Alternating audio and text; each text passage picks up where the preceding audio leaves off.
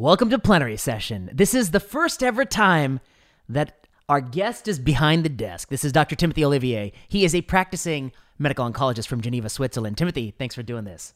Hi, Vinay. It's a pleasure to be here. It's good to see you. In person, live edition. On this side of the desk. Absolutely. You're yeah. the only person ever to come across my desk here on Plenary Session. And we're going to be talking about this book, Malignant. Malignant, yeah. This is going to be a series of discussions and interviews about Malignant. We are planning on doing nine of them. We're going to talk about two chapters each time. If you are interested, you could pick up a copy of the book or the audiobook, which I painstakingly narrated on this old microphone uh, with the use of many throat lozenges and drinking lots of water, which in an original uncut version was accidentally released as the audiobook. There, leading to some objections. There, there, there were some commentaries on uh, Amazon, I think. Yeah, they were unhappy. They didn't like to hear me greedily quenching my thirst. I think it was really interesting to see how painful it can be to make an audiobook. Oh, it's quite painful. Yes, even if you've written the words, sometimes you trip over what you wanted to say, which is shocking. But here we are. Let's talk about it. Malignant, how bad policy and bad evidence harm people with cancer. It's now almost two years old. Wow, it came out in twenty twenty. I was going to write Malignant or I was going to write Pandemic. I think I chose wrong. Um, no, I, I obviously, uh, we didn't plan on the release date. But um, it's a book about cancer drug policy. And um, I don't know, let's get started. What do you got? Yeah, I have a maybe a personal question. Yeah, because I know listeners are really interested in that. Hmm. So this book obviously is a kind of continuous of uh, many of your works. But is there anything special that really drew you, that really motivates you to start writing this book? Is there yeah. a, some event, some patient, some some friends? Some fa- is there something special, or it was really natural? Yeah. So I guess over the course of this, people will see that the work, that the book is really the culmination of you know many many papers and projects that we had done, pulling it all together and trying to tell a single cohesive story. But the exact thing that pushed me to write this book was I had written one book, Ending Medical Reversal, and I thought to myself, never again. That was such a thankless task. Never again will I spend my time writing book. Um, but then I got active on Twitter, and I was working on all these papers. And as the papers kept out, came out, you know, I would comment about them. I would say, well, you know, P F S is not a measure of what's clinically important. And um, genome-directed cancer therapy, it works great when it works, but it doesn't help most people. And these kinds of things are all kind of separate points I was making. And I would get a lot of pushback. People would say, um, yeah, but, yeah, but, you know, it works here, it works there. Yeah, but P F S is still meaningful to people. And I was like, well, you you don't you don't see the whole picture. You just see a little portion here. This is all tying together. It's all telling a cohesive story. And then it was my friend and colleague, uh, Sean Mylan Cody, who's a faculty member at Sloan Kettering, who said, look, you you get a lot of heat for your opinions, but what people don't really see is they don't see the breadth of your thinking. So you need to sit down and write, you know, in a single place where people can see your thinking across all cancer drug policy. It will make it make more sense to others. And that was the proximal event that led me to write it. I thought to myself, yeah, he's probably right. So let me just try to put it all together in one space, sort of a textbook for cancer drug policy. Okay, thank you very much. I will ask for next episode some personal question about mm. how you write, uh, things mm, like that. But okay. I just want to tease a bit, you know, for for, for the listeners. So maybe in the introduction, you start by saying that it's not a cancer biology book. Mm-hmm. And I'm a bit surprised. How can you say you will help people with cancer, help help to improve outcomes without talking about biology? I think this is a, a core thing in your book, a core principle, but can you expand on that? Yeah, I guess I would say that um, it is certainly not a cancer biology book. You know, you're not going to read this book and walk away with a better understanding of the P I three K kinase pathway or something like that. You're not going to have a better understanding of uh, the intricacies of intracellular behavior. Um, but I think we forget that everything begins and ends with the patient. And, you know, there are lots of things to this day that we administer daily, such as inhaled uh, gases for anesthesia, that we I don't think we fully understand the mechanism of action. So, but we do know it works. So empiricism is sort of the core philosophy that I believe in in biomedicine. It, w- all that matters is, you know, does something work? Does it, you know, how does it work? Uh, sorry, does it work? And then how it works might be the mechanism of action, and you can test that. And that's sort of the basic science understanding. This isn't a biology book. It's about what works and what doesn't work. I think that's one point I want to make. And then the next point is your point about, well, how do we improve outcomes if it's not a biology book? And I have no, I'm I'm one hundred percent sure that biological advances can can improve outcomes for people with cancer. twenty years ago, we didn't know about checkpoint inhibitors. Now we know, and we're improving outcomes for some people. But I think people forget that better clinical trials, clinical trials that tell us better information, better healthcare policy, better finan- better healthcare financing, more affordable drugs, accessible drugs, these can also save lives. And nobody knows which can save more lives, basic science work or doing better healthcare policy. We don't know. People assume that the only way you can save the most lives is by finding the new, you know, magic target in a cell. But I'm pretty confident you can improve cancer outcomes tremendously by having better healthcare policy, better cancer drug policy, better pricing policy, better evidence for patients, more relevant evidence. And this is a book about taking advantage of all those things. Biology, to some degree, will is a little bit outside of our control. It depends on our technology and the cutting edge of science. You know, as much as we want to accelerate science, there's only so much we will see in our lifetimes. You know, it might be a long process, but everything in this book is entirely within our control. And most of the problems are problems that we created through man-made incentives. Everything in this book could be acted upon tomorrow, and we could fix all these problems and have better outcomes in three years, you know, or two years. Um, so that's what this book is about. Yes, thank you very much. Yes, I think the last point is really important. Um, the point you make is uh, all all this can be changed by human decision uh, r- tomorrow, as you said, even today. So I think this is a, a very important um, principle in, in, in the book, and you, you draw that uh, mm-hmm. step by step. Um, the first example you take, and I want you to expand on that, is about a very intensive therapy that was used in breast cancer, in patients with breast cancer. Can you talk about this therapy and the story of this therapy? And after that, I will ask you some few questions that are not in the book, but I want to, to have your point of view on that. Okay. So I think, yeah, the introductory story is the story of autologous stem cell transplant for solid tumor, specifically breast cancer. And the reason this is, is that this is the introductory story is because it it raises many of the themes that the whole book explores in depth. And what was the story? The story was simple. You know, we came out of the sixties and seventies with a number of cytotoxic chemotherapy drugs that did work.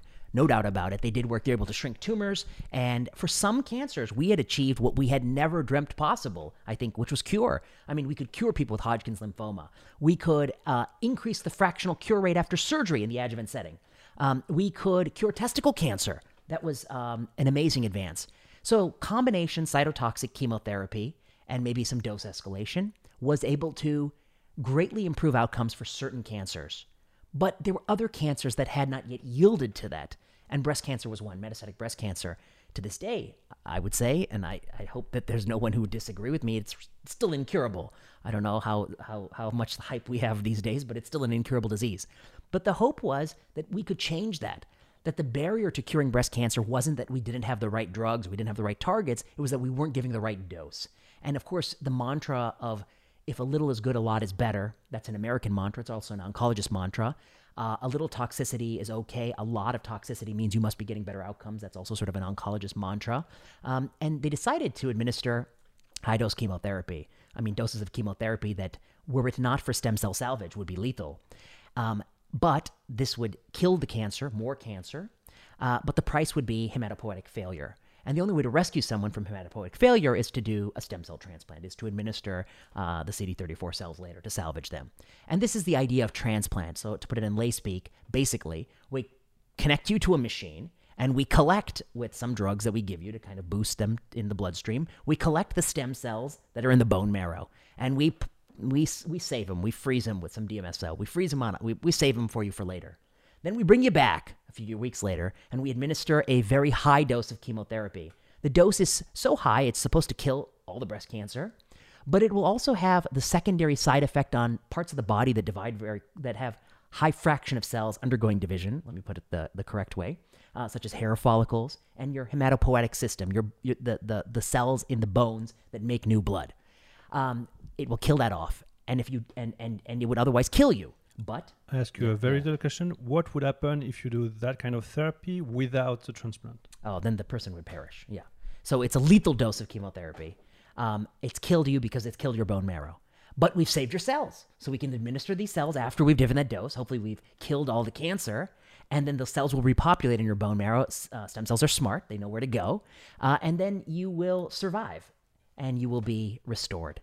And when people started doing this, they do what is so common in cancer: single institution, single arm, uncontrolled studies, which is the uh, most, you know, it's still to this day across all biomedicine is so common. And you do that, and lo and behold, you have incredible outcomes. There's a fraction of people in whom, wow, it doesn't, it looks like they're doing super well. You know, of course, there were some treatment-related deaths, but it was well-controlled because these patients were carefully selected. And there's a fraction of people doing really well, maybe a couple years down the road.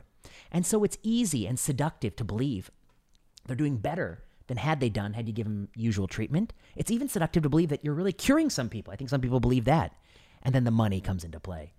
We are going to give people a lot of money for doing this. We're going to reimburse it heavily. We're going to make it worth your while to pursue this. And so you get what is so common in medicine, which is you get people enthusiastically proponents of this. Uh, not, you know, saying things like we hear to this day, it's unethical to, te to test it. We know it's a life-saving. It's a parachute, Timothy. It's a parachute. You know, those kinds of language. Rhetoric gets tossed out. Go on. You want to say something? Uh, go on, go on, go on. So what happens? So the, this strategy was in Implement, implemented uh, actually in the real life. So what happened oh, yeah. in the in the years after? Yeah, so I mean, I think one of the things to say is that it wasn't just on protocol, it was off protocol, it was widely disseminated. They say estimates put it at forty thousand American women had this done. And it wasn't just women with terminal cancer, with metastatic uh, disseminated breast cancer, it was also women with early stage disease in the hopes you could increase curative fractions there. And there was a lot of money involved. And some of the actors I talk about in the book were really sort of commercial forces that pushed it. Finally, there was some randomized data. Uh, one of those randomized trials, of course, is a very famous story in oncology where there was elements of fraud. And I wonder if you want to talk about that South Africa study.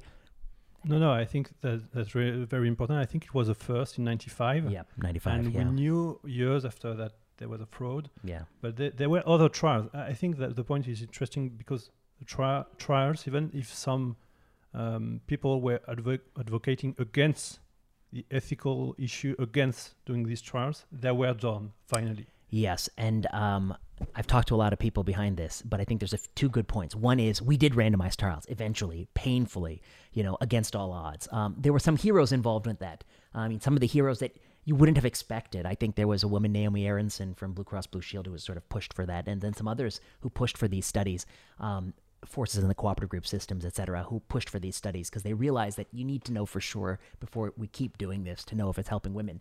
Ultimately, I think There, I mean, I, I've seen at least six different randomized control trials of this in a, in a pooled meta-analytic estimate by uh, Scott Berry and colleagues.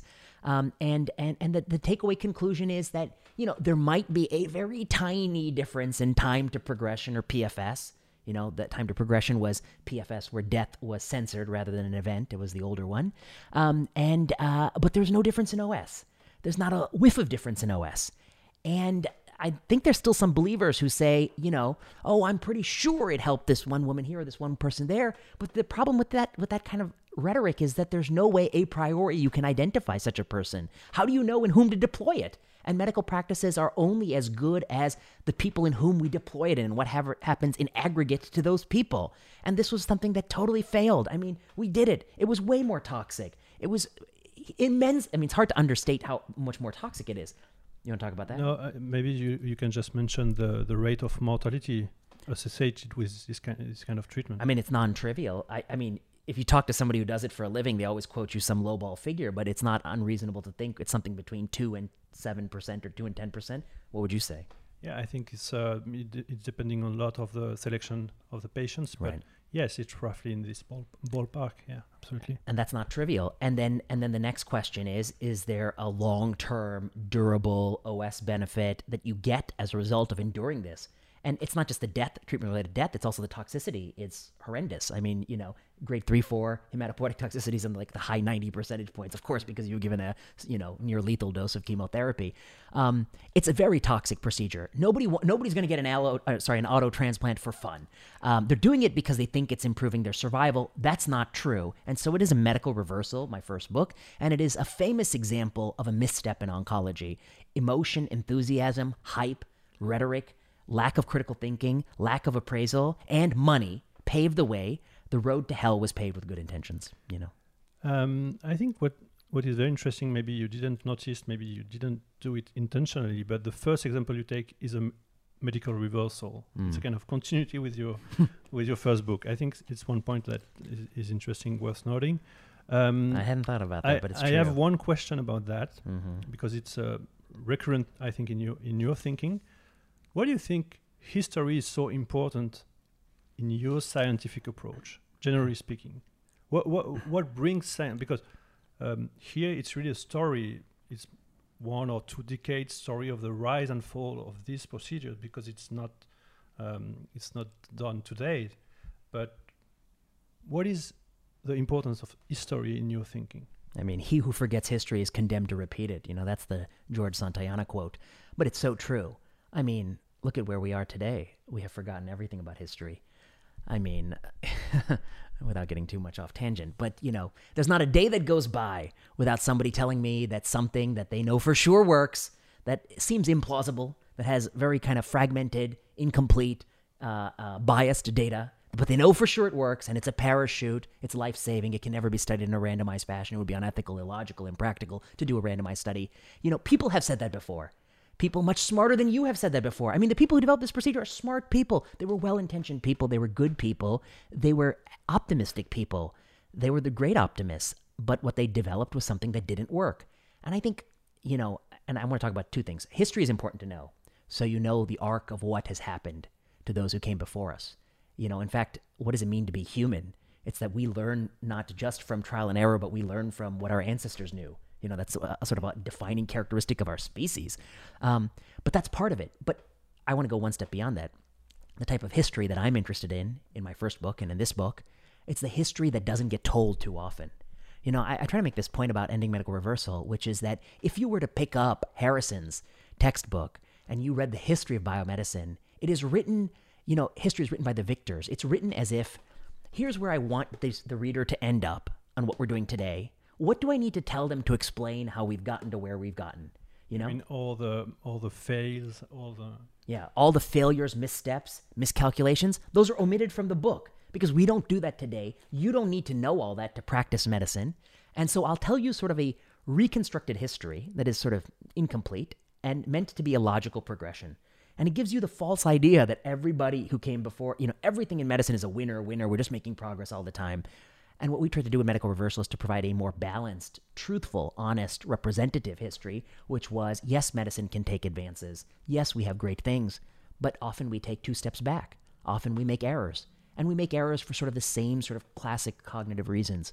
We're optimistic, and that's great, but we don't subject our practices to rigorous, rigorous scrutiny. We get seduced by competing interests, particularly money. And I talk about that in the book, which I'm sure we'll talk about because some of the chapters focus on it. Yeah, on multiplicity and some other issue yeah. related also. Yeah, yeah. M- multiple shots on goal, Texas sharpshooter fallacy, you know, some classic biases that exist. Um, and anyway, back to, to, to answer your core question, the core answer to your question is that um, history and empiricism is everything in this business. It's everything in this business. You know, I think people talk so much about mechanism, mechanism, mechanism. Mechanism is a story you tell yourself at night to make you feel good when you go to sleep. It's not what's actually going on with your patient. What's actually going on with your patient is empiricism. Does it work on average the way you practice? Does it make people better off? And why does it do that? Maybe it's that story, but five years from now, there's a different story, actually. You know, you and I both know, how does doxorubicin work? Every week I go, I hear a new story. Somebody's always telling me a new story. Um, thalidomide. We ten years ago, do you think they really understood how thalidomide worked? I read the Nature papers from Ben Ebert's lab. I think we're still learning more there. Mechanism is something that's great to know because that will empower new discoveries. I have nothing against it. But what matters to patients is, you know, if you did a randomized trial of people like you, do you an av- on average benefit? I think that's a very important point. And history is very important to know that smart people came before you can be seduced by wrong ideas. And we can learn from that. But I do fear, and this last few years, the pandemic has taught us, we haven't learned. I mean, the average the average person practicing medicine has a very limited grasp of medical history and has not learned the deep lessons, I think.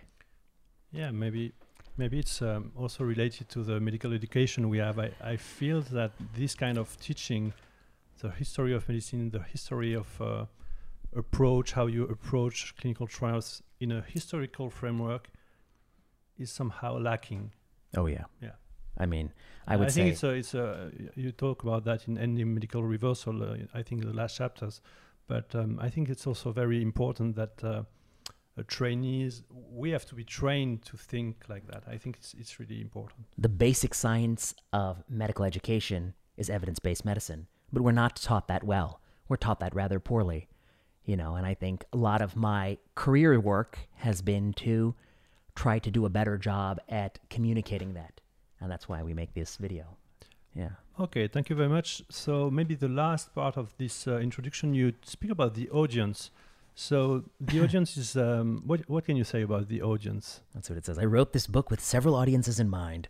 The first are general readers. So I think the point here is that there's at least different groups that I, that I want this to appeal to. One, if you're somebody who, you know, you just read the New York Times newspaper Health and that's all you know about medicine, I want you to be able to pick up this book and read it and actually understand what I'm talking about.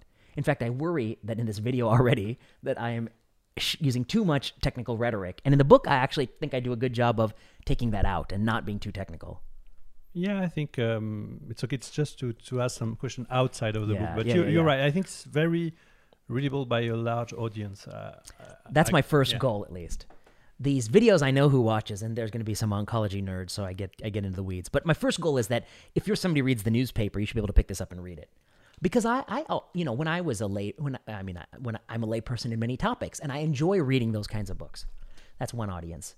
This, and the second reason is I actually think that the average doctor is reading medical literature at the level of a layperson too, in the sense that it's easier for them to read and digest those things. So that's why doctors gravitate to layperson doctor books as well. The second audience, I think, is practicing people in oncology, from pharmacists to nurses to social workers to doctors to providers. All these people, I think, I want this book to appeal to them so that they practice better medicine and, and have a sense of what's going on behind the scenes. You know, why is somebody coming to your hotel room at ASCO and hanging that bag on your doorknob full of pamphlets? What are the incentives that led to that, that event? I hope the book will let you see that. Then the third audience is policy people. So policy people, people who spend their time thinking about how Medicaid and Medicare should work and F D A should work and reimburse and those kinds of high-level policy considerations. That's my third audience. And I hope to write a book that, you know, and I think I say something like, you know, as with any book that caters to a large group of readers, I may not always be able to please everyone. You know, at times I think it'll sound too simplistic or repetitive, but for other people it may feel um, too over their head. Um, but I hope that on balance, if you stick with it and get to the end, um, you will see that I'm trying to weave together some things, and um, and and I hope you learn something. Maybe the the only one thing I, I want to say here, um, for trainees, I think you you will have a lot of knowledge in this book, some findings, but you also develop um, um, skills, new skills. How, how to? I think it's not just limited to oncology. It's how to approach scientific findings, how to approach scientific reports. So it's a kind of uh, new skills that you will um, you will learn in this book. Um, it's uh, my little thoughts about that. But I mean, I, and and I hope that I'm glad you said that, because I, that's like one of the, my main goals. I want this to be the book that, like, you know, before you do your HemOnc fellowship, like you should, I, I wish people felt like Malignant was the book that best prepared me for that fellowship. Um, it's in good company. You know, there are other books that everyone, you know, the, the books that you have to read before you get a HemOnc fellowship. I want this to be one of them. And I certainly think it, it'll complement the other ones, because the other ones don't get into policy and evidence and thinking and decision-making as this book does. So thank you very much for this introduction, Vinay. Okay. So, um, we should go to the um, chapter first one. chapter. So the title is uh, The Basics of Cancer Drug. And you start with a quotation of Warren Buffett: price is what you pay, value is what you get. Yeah. So maybe you can first, you can talk us about um, a really great drug. You, you give an example of a, a great drug, a transformative drug. And can you talk a bit about this drug? And, and this will be helpful to compare with uh, our other drugs in oncology. Yeah, so I, I, I, I do want to, I always start with the good, the great drug, because I think it gives you perspective. And the great drug was imatinib. Imatinib is Gleevec, and Gleevec is a small molecule inhibitor of B C R A B L. And, uh, and I don't just say that because Brian used to be my boss, and I've talked to Brian a lot about this and other topics. Um, but it, it is really the greatest drug of the last thirty or forty years in oncology. Why is it the greatest drug? Um, it's not the greatest drug because it treats everybody with cancer. In fact, it works in just very, very few cancer types. Cancer types that are addicted to B C R A B L or C KIT or, you know, P D G F R, those kinds of things. Um, very few, th few diseases are affected by, are, are, are treated by imatinib, but for C M L, it works really well. And to give you some sense of how well it works, you know, I always cite the Swedish data. And the Swedish data was C M L is a blood-based cancer. It's a cancer that arises in, in, in the bloodstream. And in the nineteen seventies, mid nineteen seventies, if somebody was given a C M L diagnosis, and I'm talking about a middle-aged person, somebody in their fifties, their median survival was something like three to four years. So you got a fifty-year-old person in your office. They just got heard they had C M L. They're going to live three to four years on average, and they're going to lose maybe twenty-five life years. They would have lived twenty-five life years had it not been for that C M L diagnosis. That's the life expectancy of such a person at that time. That to me is a is a tough diagnosis.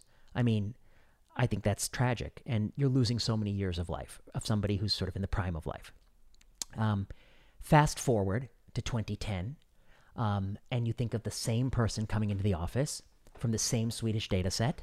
We now know that had they not had C M L, they might live twenty-seven more years, because actually life expectancy goes up as you get older. It's not uh, life expectancy at eighteen or at birth is actually even a little bit higher if you make it to a certain age, like fifty-five. Anyway, that's a technical point. They'll, they might have twenty-seven years ahead of them were it not for C M L. But with C M L and with imatinib, they got twenty-five. You know, that years of life loss, that gap, it's almost totally closed. So in other words, yeah. Life ex expectancy nowadays, life expectancy of patients with C M L is almost the same as patients without C M L. That's right. It's almost the same. Almost the drug the same. almost restores normal life expectancy. And, and it was not at all the case thirty years ago. And this was almost entirely driven by imatinib. That's all correct, yes. And then I would say that the corollary to that is when people talk about a cure, what does a cure mean? And to me, imatinib is not quite a cure, but it might be a functional cure.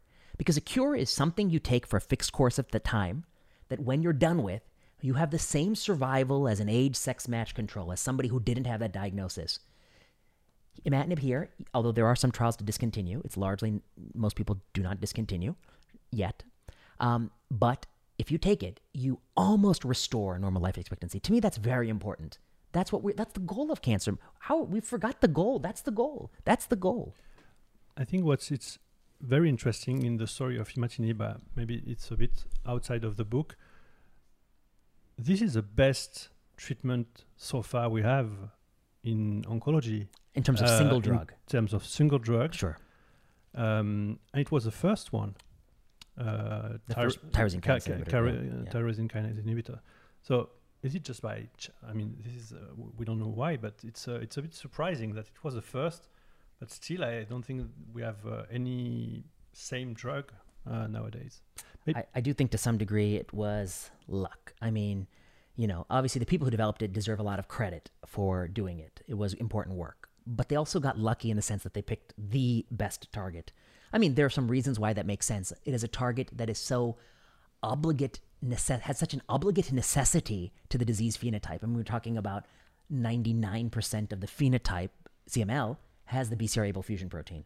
It's also a cancer that George Sledge has called a dumb cancer because it done got a lot of other mutations. You know, it's got one real important mutation, driver mutation, oncogene, tyrosine kinase event, not a whole lot of others. Um, I don't know how, I mean, uh, uh, I think it's possible that, that, that the people who did this work you know, saw those things as opportunities, but they couldn't have, I think, um, fully known uh, that that was the best target. They did, to some degree, get, I think, serendipitous, lucky. Yeah, that's um, a really fascinating yeah. uh, story. And I guess I just want to say one more thing on this point, because I think the luck goes both ways. Okay, here's why it goes both ways. One, you got lucky and you had a great breakthrough, and that's terrific. Um, but as a result of such a big breakthrough, there were headlines on the New York Times, which is like uh, the cure to cancer is just a pill away or something like that. And um, everyone launched a thousand ships of every other tyrosine kinase inhibitor. And uh, it was the next decade, I would say. I mean, I don't know if people will argue with me, but it was largely disappointing. I mean, I think people felt an enthusiasm in oh one and oh two. I've watched some videos of Varmus uh, uh, and others on, um, on uh, Charlie Rose back in the day.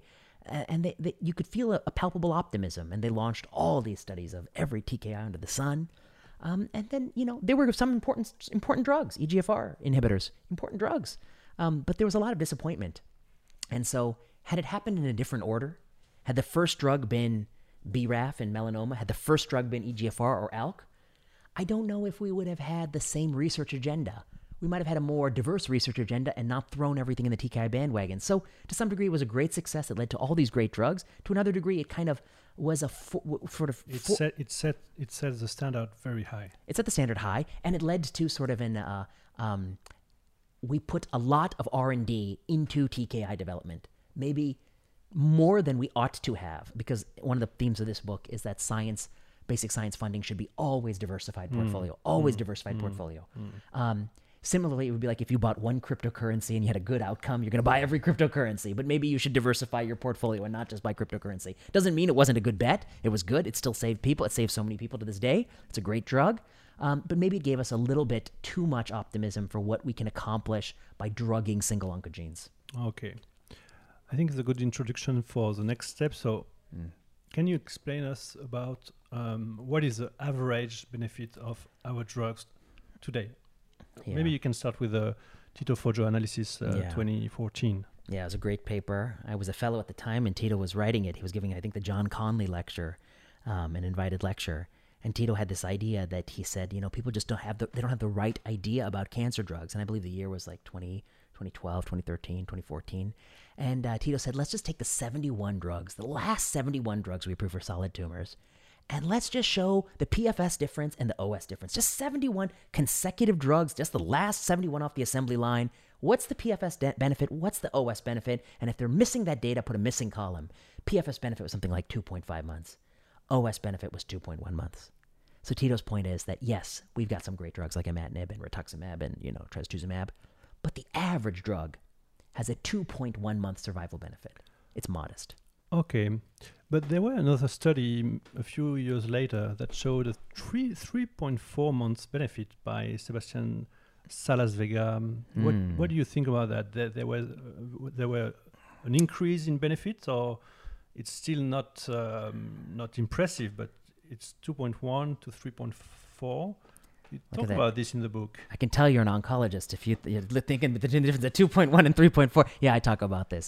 Uh, yeah, this uh, the Salas Vegas paper, um, G M Oncology paper, and I think I actually wrote a letter in response. Um, you know, and I think one point I want to make right off the bat, and I, I probably should have written this many many years ago, which is that um, you know, if it's two months or three months, I think we can all agree it's still not good enough for our patients. Just not good enough. I mean, you're talking about you got a forty-year-old, a fifty-year-old in your clinic who's dying of cancer, and you're going to give them two months versus three months. I mean, it's just not good enough. You know, it's just not good enough. And I think we we, we forget that all the time in oncology. We have to do better. Um, but I do think that the Salas Vega paper has some problems. Um, I think I listed multiple problems. The one that comes up to the top of my head is that they include modeled estimates. Um, you know, in medicine and in life and in science, there are things you measure and there are things you model. And actually, this is a good year to make this point, because when I made this point many years ago, people didn't appreciate it. But did you know models are not always right? And in the wake of the last two years, I think everyone knows. I see where you go. Models are, you know, often erroneous. They're often wrong. They're, they're, um, all models are wrong, but some are useful. Um, you know, that, that's kind of a mantra, but, but modeling is an imperfect science. And of course, if you believe that things work, you can find a way to model a favorable estimate. And I think this paper used modeled estimates that were developed between companies and health technology assessment programs that generally, I think, optimistically estimated the benefit of a therapy under idealized circumstances, giving favorable assumptions for things like crossover and post-protocol therapy, et cetera. Um, and I think for a number of reasons, the FOHO estimate is probably truer. The FOHO is literally what they're showing. It's literally what's measured. But, you know, I don't, I don't at this point in time, we don't have to split hairs. If you want to say two point five months, split the difference, I'm happy to concede that, but then I will also say that's just not good enough. Okay, so let's assume that ballpark, and as you said, it's it's uh, it's uh, pretty the same ballpark. So now now I have a question. So these are the data in trials. Can we expect the same outcome for patients that we will be treating uh, in our clinic, in our daily clinic? Uh, you talk about uh, one specific example. I think it's very very interesting and very impactful when you realize that. Yeah, and I saw this. Um You know, as I was writing the book, I think I saw this great example. The example was Sharp and sorafenib uh, versus best supportive care in liver cancer. And I think if you go back to the oh seven paper by Joseph Iove and colleagues in New England Journal, you'll see that um, people with liver cancer, uh, unresectable advanced, Um, they didn't have a great standard of care, but arguably it was uh, doxorubicin. But in this trial, they assumed they didn't have a good standard of care. Certainly nothing had shown a proven survival benefit. They randomized patients to sorafenib, a no novel, dirty, promiscuous, you know, T K I that hits a bunch of targets versus best supportive care. And they found a benefit. And it was a benefit that, you know, led to a seminal paper. A lot of people excited. And what they did was, in the control arm, people who had best supportive care, they lived about seven point nine, eight months, seven point nine months. And in the intervention arm, they lived about eleven months. It was, I think, a two point seven month survival benefit yeah. in this study. And, um, you know, that was a step forward, a baby step. Um, but they took people mostly with child's P U A. They took people who were um, young, healthy, the kinds of people enrolled in clinical trials, the kinds of people who would otherwise be fit enough, socioeconomically well off, well connected, and enroll in clinical trials. And people wondered what happened to that drug when you extrapolated it to the real world. And I started prescribing this early in my career, as even as a fellow. And I would have people come back and say, "This drug is hard to take, doctor. It makes my hands and feet ache. It causes all these side effects. I feel fatigued. I don't like this drug. I don't want to take it." You know, they throw the pill. They say, "Get out of here, this stupid sorafenib." Um, finally, Stacey Dusitzina and colleagues published a paper in The Oncologist, I believe, if memory serves me, and it looked at Medicare data set. And um, it compared real-life Medicare beneficiaries who got sorafenib to propensity score-matched beneficiaries who were otherwise comparable but didn't get sorafenib. But you don't even need to look at that comparison to make the point. Just look at the, the outcomes of real-world people getting sorafenib in the real world, average people on Medicare. And the median survival was four and a half months or something. It was about half of what it was taking placebo on the pivotal trial. People in... People in the real world taking a real drug live half as long as people taking placebo in the trial. Astonishing. And that speaks to how unrepresentative the trials are. And even if you were to assume that sorafenib still has a benefit, what is the benefit? Are we talking one point four months, one point six months? It was two point seven, but now we know, we know the upper bound, you know. I think that was a, a very impressive example. Um, you give another example in, in the book about um, they try to estimate how many patients with lung mm-hmm. cancer would be eligible for, um, it's, it was a Kaiser Permanente uh, example. I remember. So maybe you can just give the example. So in, it was a two, um, they tried two, to, to two, see two, two, yeah, two trials, two trials the and they found that only twenty-one percent of them could have been eligible for the trials. So yeah, this was a great researcher. Yeah, His name, yeah. uh, Lou Fehrenbacher. I think some people in cancer will know him. He was a many-time seasoned Kaiser doc and a great researcher within Kaiser. It's actually the example of how you can go to Kaiser, have a great research career. Lou worked at Kaiser Vallejo, actually not too far from us, maybe about twenty miles away. And he had a very interesting idea. Let's just take two contemporary randomized controlled trials that were really well published. And let's just take the inclusion-exclusion criteria, and let's just take the last, I don't know, four hundred, five hundred people in Kaiser that we just saw with lung cancer, with the, you know, the same stage, and let's just see how many could have enrolled in this trial. Let's just run through the criteria. And he's like, oh, well, this person can't, this person can't, excluded, excluded, excluded. And he left with the answer twenty percent. So what he's saying is that Kaiser, which is a broadly nationally representative sample, only twenty percent of those people can be on this study because you have so many rules to get on your study. And I think that gives you another clue. The studies are just not representative of average cancer patients. And are we going to talk at some point about how, I mean, some people interpret this to mean that uncontrolled observational studies are the best because they look at real people. That's not how I interpret it to mean. I interpret it to mean that why don't you just run a randomized trial without all those stupid exclusion criteria? Run a pragmatic randomized control trial. Drop those exclusion criteria and get the benefit of randomization, which balances, you know, known and unknown confounders and equib- equilibrates outcome distributions. But do it in everyone. People look like your patient. That's the solution anyway. I think I come to that at some point in the book. Yeah, yeah, you will come to that. So basically, you explain, you give the you gave the example of imatinib that was really transformative. You talk also before about checkpoint inhibitors, mm-hmm. but mainly the the situation is not so optimistic on average. Um, yeah. So now we come to the cost of drugs. So can you just briefly explain us what what was the evolution of cancer drugs over over over time? Yeah, so I think, um, well, now we're talking, the book is almost out of date, you know, because the book is uh, giving drug pricing based on twenty seventeen, eighteen levels. Yeah. I think I wrote the book in, I think I wrote the book in the second half of twenty eighteen, or I forget exactly when. I think in those years. Um, the prices have gone even higher. I mean, to give you some perspective, in the nineteen sixties, one month of an anti-cancer drug was about one hundred bucks, one hundred, two hundred bucks per month of therapy. By the late nineteen nineties, you know, we're talking about one thousand bucks per month of therapy. And that was the age in of Taxol, the first cancer blockbuster, the first cancer drug that had annual earnings in excess of a billion. And they did that because they just cranked up the price, you know? Um, people had thought the only way to get a blockbuster drug was to be in heartburn and uh, diabetes, a very common disease. They didn't think you could do it in cancer, but they were able to.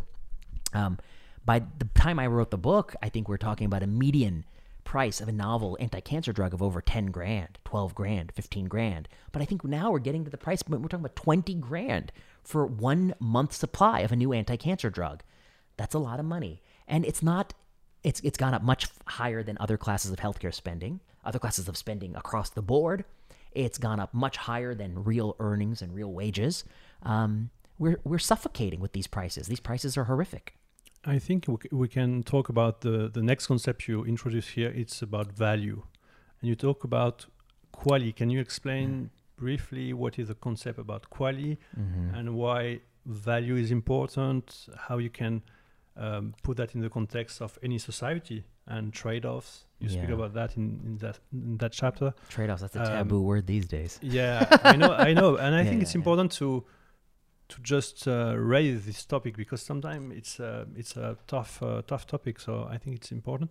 So can you explain us about value, uh, what is a quali, um, what are the data about our ca- cancer drugs? I mean, yeah, price is what you pay, value is what you get. Value is some relationship between the good things the drug gives you and the bad things. So it's something to do with the benefit the drug provides, mitigated by its cost and toxicity. What is that ratio? And there's one metric that economists like to use, which is a dollar per quali, or the additional amount of money you have to pay for one qual- one good quali, quality-adjusted life year. What does that mean? That means a year in good health is one quali. A year with some infirmity, some malady, some disability, that's slightly discounted. It's not quite a year in good health. I think able-bodied people do disc. They, they, we able-bodied people are often um, too pessimistic about the quality of life for a year of living with a disability. Um, it's often much higher than you think it would be, but it's still, you know, not one. Um, and how much money should a society spend to give one one such year back? And the reason it matters is that there are lots of things we can spend on. You know, we have only have so much money, and there's so many good causes. I could put more money in, in this city, San Francisco, in childhood nutrition, in prenatal testing, prenatal counseling, prenatal nutrition, early childhood development, education, better meals in school cafeterias. I could put money into paving the roads, uh, backup cameras on cars, safety mechanisms indoors. You know, I could put money into uh, childhood vaccination campaigns or COVID vaccination campaigns. I think this is part of the considerations that the, the U K is going into. How much do they weigh these different campaigns? I could put money into cancer drugs and Impella balloon pumps and all these things. And I have to decide, how should I do that as a society? And the answer is, a rational society. I don't know if we're that rational in the U S, but some countries are. Your country is Switzerland, and I think the U K is more rational. A rational society will say is like, look, we want to do things for everybody, but all things being equal, we got to put more money into things where we get better return, where we benefit more people or people to a greater degree, where we have more qualities as a result.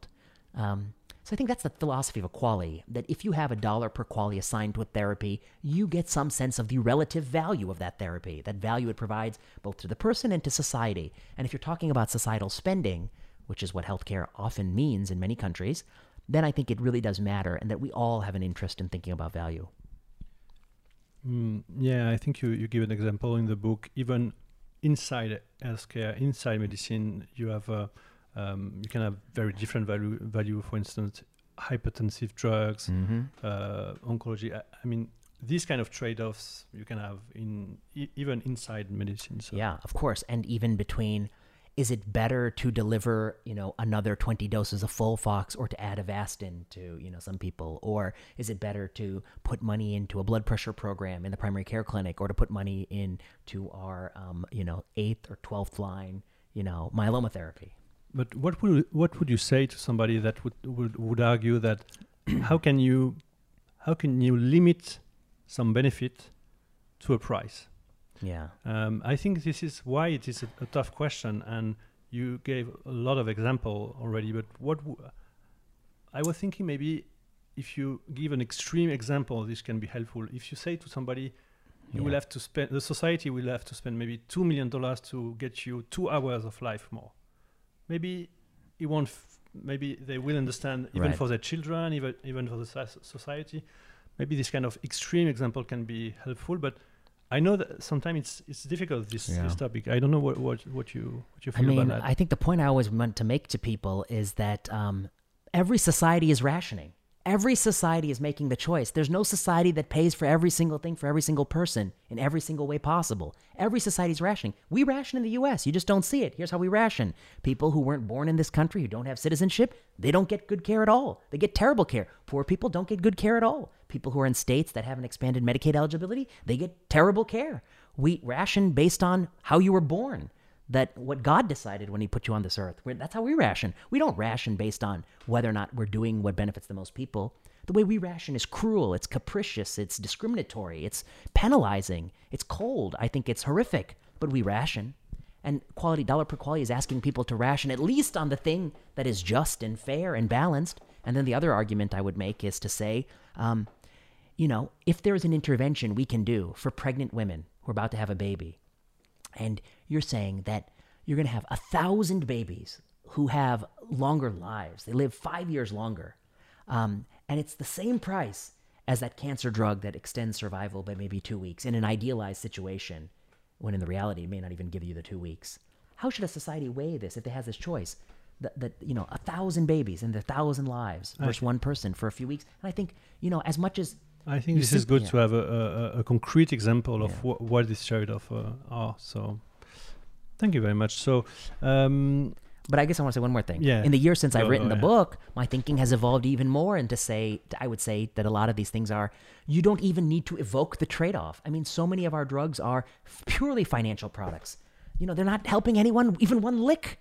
I mean, do I really believe that um, that uh, a drug like regorafenib in colon cancer has benefited Americans? And I'm not saying that is there one person or here or there who benefit. I'm saying the presence of sorafenib on the market, did it lead to aggregate good? Because for every one person who may have had a life extended by a month or something, you know, regorafenib, there were many people who delayed hospice because they got put on regorafenib. They delayed spending time with the family. They delayed that last vacation. They delayed something, and they got put on a drug with only toxicity, no benefit. Maybe some people's lives were shortened by regorafenib. I, I don't know how well regorafenib works in the real world. Maybe it has a net survival decrement. I don't know.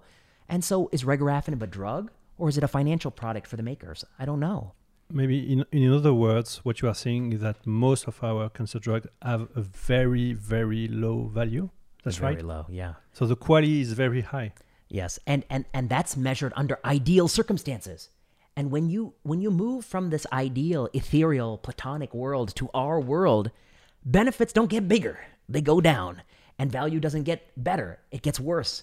And I think in the book, I give you things that cost a million dollar per quality or nine hundred. Yeah, and, and recently you updated this uh, in, a, in a course you gave, and you, you find a quality that was infinite. Infinite, right, yes, it's infinite. Yeah. And then we are about to publish that paper. Hopefully they'll accept it yeah, yeah. with the I D E N, but it'll basically give uh, more meaning to this. Yeah. I mean, what we're doing right now, it's un, like a, a society, it would be, it, you would think you're crazy for a society to spend so much to improve endpoints that aren't measures of what matters to people at great price, while the same society neglects, neg and it's not, we're neglecting so much, you know? We're neglecting so much in this society. It's crazy. So the next point, I think now, you said of the, the price of the drug. So why this cost is so high? So mm-hmm. you were interested in, in what is ju justifying the cost of drugs. So maybe the first question is uh, manufacturing the drug. Yeah. How does it cost to manufacture a drug? Maybe the price is just justified by by a very technical, very biological uh, th thing that is very difficult. So, what what is the um, price of manufacturing a drug?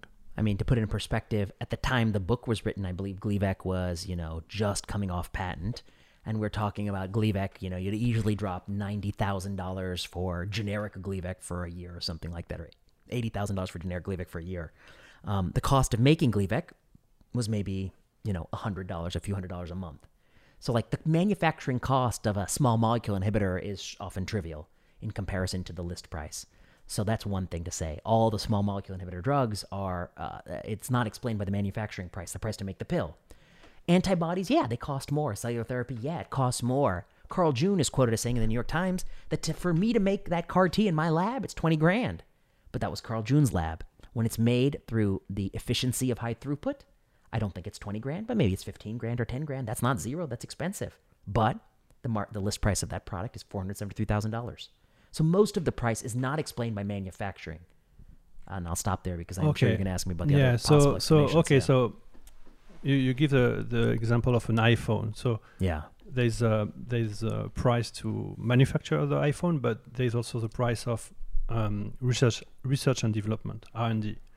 So there were a study by Tuft that found that for any cancer drug, the price of R and D was two point six billion dollars. Mm-hmm. Uh, what do you think about this data? Because it's huge. So they have to, you know, they have to. This is the study by Joe DiMasi and colleagues. And I guess I'm not the first or only person to be, I think, critical of that estimate. I think that's a highball estimate, you know, and that was an estimate that's, you know, maybe now almost a decade old. I mean, it's been a while. So if they reran their analysis, it's going to be a lot higher, I suspect. But I guess that estimate has a different parts to it. They say it's one point three billion dollars to make the drug, and there's one point three billion dollars which is lost earnings on capital. What do I mean? If you're developing a drug, that's money you weren't able to invest in the stock market. That's money you weren't able to save in your savings account. So not only should you pay the price of what it costs to invest in the drug, but also how much money you lost had you invested that in other things. And so they have a lost earnings on capital percentage, I think ten and a half or ten, yeah, ten and a half? Absolutely. It was ten and a half percent, which is good. To be honest, if I if you could if you could give me an investment portfolio with a ten and a half percent return on investment year over year, I take it because I'm not doing so hot in the market. Um, Warren Buffett said that eight was more realistic. So when we ended up doing our paper, we used a more realistic number. Um, that's one of the problems. The other problem is I don't know where he gets the one point three billion dollars. It's they enter into uh, non-disclosure agreements with companies for information. It's not transparent. There's no way to audit it. I can't say, you know, there's, the math is wrong here. There's a typo here. I can't say that because I can't see the data. I don't know what the data is. I don't even know what companies it is. And it was a study uh, led by companies. To some degree, I think. To some degree. Indirectly funded by companies with company N D A. I think the center he works at, yeah. It's so, a it's a, it's a company-loving study. That's how I describe it. So you work on, on this same research question, and because you were interested to find if this was accurate, and what did you find? Yeah, so of course, this was the paper I published with Chom, um, and uh, he should get the credit because he had the, the uh, I mean, he often has the core insight. He had the core insight of the paper, which was that um, among all the drugs out there, there's a set of those drugs that were brought to market by a company that was publicly traded that had no other drug products, and they got one product on the market. And we've picked those companies, and there were, I think, like ten such companies. And we had their S E C filings for many years, so we could kind of sum their cumulative R and D portfolio across not just the successful drug, but all the unsuccessful drugs. So we knew how much money they spent to bring those ten drugs to market. And we knew how many other drugs that failed. And I think they had an eighty percent failure rate or something like that. Um, despite eighty percent failure, they brought these drugs to market. And we could add up, what did they actually spend? And I think, and, and then give them credit for lost earnings uh, on capital. I, I think what is important, it was really uh, the same as for other um, other drugs. It was really the same kind of distribution that you would have expected for broader analysis. Ah, right, across the pharmaceutical sector. I think yeah. so. I mean, I think there are people who criticize our paper that say it, it still isn't accounting for all the failure out there. And I think, you know, I have such mixed feelings about that because, like, yes, um, uh, yes, Uh, yes and no. I mean, yes, like if people, if you didn't pay for all the failures out there, you wouldn't get R and D innovation. At the same point, uh, if you ensure people that you're going to make so much money, uh, no matter how much you fail, then you don't have any risk in the system. And if you have no risk in the system, then what are you investing in? It's a, it's a sure bet. It's basically a government commodity, it's a government subsidy. Um, but anyway, I, I do think that, you know, to this point, I think it's a roughly representative sample. It's a, it's a realistic estimate. We use eight percent lost earnings on capital. And I think we get something like, you know, three quarters of a billion dollars. It's, it's still not zero, it's seven hundred fifty mil. Um, but so that's the range of estimates from three quarter of a billion to two and a half billion, something in that ballpark. But I, I'm, I'm even happy, you know, in the year since the book. Back in those days, I argued tooth and nail about, you know, eight hundred million versus two billion. But I'm willing to concede. Even if you concede the two billion, the amount of money they make post-market is so high, you know, that that they're they're crushing it, even with two billion outlays. But I do think it's probably closer to a billion at the time. Uh, actually, maybe now it's probably about a billion, a billion dollar outlay to bring a drug to market. So you, you will come back in future chapters, so I won't ask you too many questions on this. The last thing you say... Um, Wait, I was the one thing on this. Yeah, okay, think. okay. With the F D A dropping the bar for approval, though, mm-hmm. it might be cheaper. Because they're approving so many things okay, with I lower see, and lower standards of evidence, improving success rates. So who knows? Okay, yeah. I see, okay, I see. Good, right. Fair point. So the last thing, we, we would expect a drug, uh, if, if a drug improve overall survival and not progression-free survival, uh, uh, I mean... just not progression-free survival, but also overall survival, or if it improves quality of life, we would expect this drug to be justifiably more expensive. Yes. Was it right? And the second question, we would also expect a drug that um, will improve overall survival by twenty months, or by forty months, or by ten years, um, or even like imatinib, to be more expensive than a drug that will improve your overall survival by some months. Yeah. And so you studied both of these questions, and what was your finding? Yeah, so this was a paper we published in JAMA Oncology, I think in the when, in the inaugural year, called Five Years of Cancer. No, it's, um, uh, oh, what's the title? It had to do with... I think it was five years. Five years yeah, of yeah, cancer yeah. drug yeah. approvals, cost, benefit, something like that. Yeah. Um, but basically it asked this question, is there a relationship between, and this was Sham and myself, there's a relationship between the price that they're charging and these other things you think might go along with price. One thing you might think is that drugs proven to improve survival cost more than drugs that merely improve P F S. And that might cost more than drugs that just lead to deeper responses. We're going to explain what these concepts are in future in future talks, because that comes up in the next chapter. Um, but what we found was no. Drugs that improve survival... It was the contrary. It was the contrary. Drugs that improve survival... Drugs that improve P F S, they're about one hundred thousand dollars per year of therapy. Drugs that generated a response without proven survival gains was like one hundred sixty thousand dollars per year of therapy. So that didn't explain it. In fact, it's counterintuitive. The less rigorous the endpoint, the higher the price. Okay, then the next thing we looked at was um, um, the magnitude of benefit. If you improved O S and you improved it a little bit, surely you get some money, but if you improve it a lot, you'll get a lot more money. And we found... through regression analysis, that actually the amount of P F S gains, the amount of O S gains, only explained maybe ten to fifteen percent of the variability in pricing. It had a very modest contribution, next to nothing. So poor R squared and a flat, flat slope on that curve. La very low beta coefficient. I mean, it explained very little. And the last thing we looked at was novelty, which is something we also looked at with um, the cost of drugs paper. And, and what we found was that there is, there is none. Um, and the thing that that's biasing me is because we have, uh, we're going to publish some new work in this space, so I know some more things that I'm not sharing. Um, but it is clear that at that time in twenty fifteen, when we did that work, or twenty fourteen when we did it, that novelty, something totally new, an ibrutinib versus, you know, the twenty-fifth P D one drug, you know, versus the next dirty T K I, that, that didn't explain the pricing. That didn't explain the pricing. The magnitude of benefit didn't explain the pricing. The regulatory hurdles that the that the F D A threw up didn't explain the pricing. What explained the pricing? The pricing was always what the market will bear. They're charging more than what the companies charged last month, and they're charging what they think is not so high that Peter Buck and Hagop Kantharjian go on sixty minutes and call you out. They want to charge just a little bit more, but not so much that you get everyone's attention. And that's what we've been doing for the last ten years, twenty years. A little bit more, not so much we get too much attention, and we are the frog in the pot. And they're heating the water slowly, and we're not jumping out, and we're going to boil. Okay, on that po on, on that on that positive on that note, like you note. say. Um, so th this uh, this is the end of uh, introduction and chapter one, mm. and I don't want to ask too much que question because we will go into many other topics um, along the the book. But maybe you have some closing thoughts um, mm. on this introduction and first chapter. Yeah, I guess. I mean, I. Now that we talked about it, you're jogging my memory, because it's funny how um, you know how the time flies.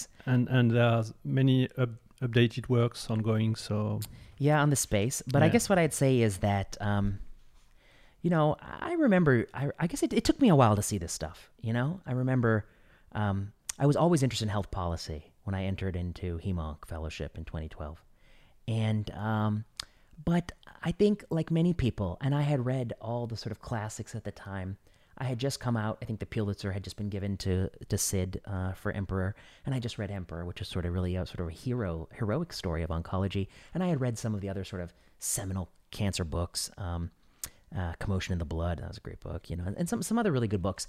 Um, and I think I'd also followed very closely the media coverage of cancer for many years. And I think I thought cancer was this place where we were constantly having breakthroughs and miracles and just making such substantive progress. And then you go to the reality of cancer where you find that, yes, there are really breakthroughs, but there's also, you know, sobering, slow, aching, you know, progress um, and, and, and lack of progress in a lot of spaces. Um, and then you, you, you start to encounter the financial difficulties, yeah, hard to pay for something, um, differences between the care being provided at sort of a, uh, uh, at, at sort of a hospital that caters to, to people without terrific health insurance and a place that has like, you know, lofty health insurance, um, differences in what the availability of drugs are. You start to talk to colleagues who work globally, um, the challenges they face um, because of the price of drugs. Um, And then you start to think about value and what is value and where does it come from. And um, I think I knew the auto transplant story from my reversal work, um, and but I didn't know all the history. And I kind of read more about that history. And the more I read about the history, I did see, sort of started to see these themes. So I think, you know, that was kind of how I began in oncology, starting to think about the basics. Um, you know, how, how do we know it benefits our patients? What about my patient that doesn't look like my trial patient? What about my patient who has got this copay that's crushing them? What about my patient? Uh, what about the price of the drug that's just so, so high? Um, and those were the first kind of warning signs that kind of got my, piqued my interest in cancer drug policy. Um, and then I think, um, so that was a natural place to begin the book. And that's kind of level setting for the audience, because by the end of it, we'll get into some technical topics, I think. And also solutions. Solutions, I think. Solutions that, you know, to me, the solutions is what, I mean, I hate to say it, but like, the book is aiming for the solutions. It always was. You know, when I was on Twitter and arguing about these issues, I knew what the solutions were, you know, but nobody would have agreed with me on the solutions. And actually, it's been interesting to be in argue, arguing on these topics for now, you know, seven years. Why is that interesting? Because there are definitely things that I was arguing that now are universally accepted as the right answer. Um, but you don't get any credit for it. I see, I see, I see, I see that. Yeah. And um, uh, but but seven years ago, they were hot issues, and people pushed back hard. Um, and I think cost was one. You know, I think a lot of people, at least they they told themselves stories why that cost was justified.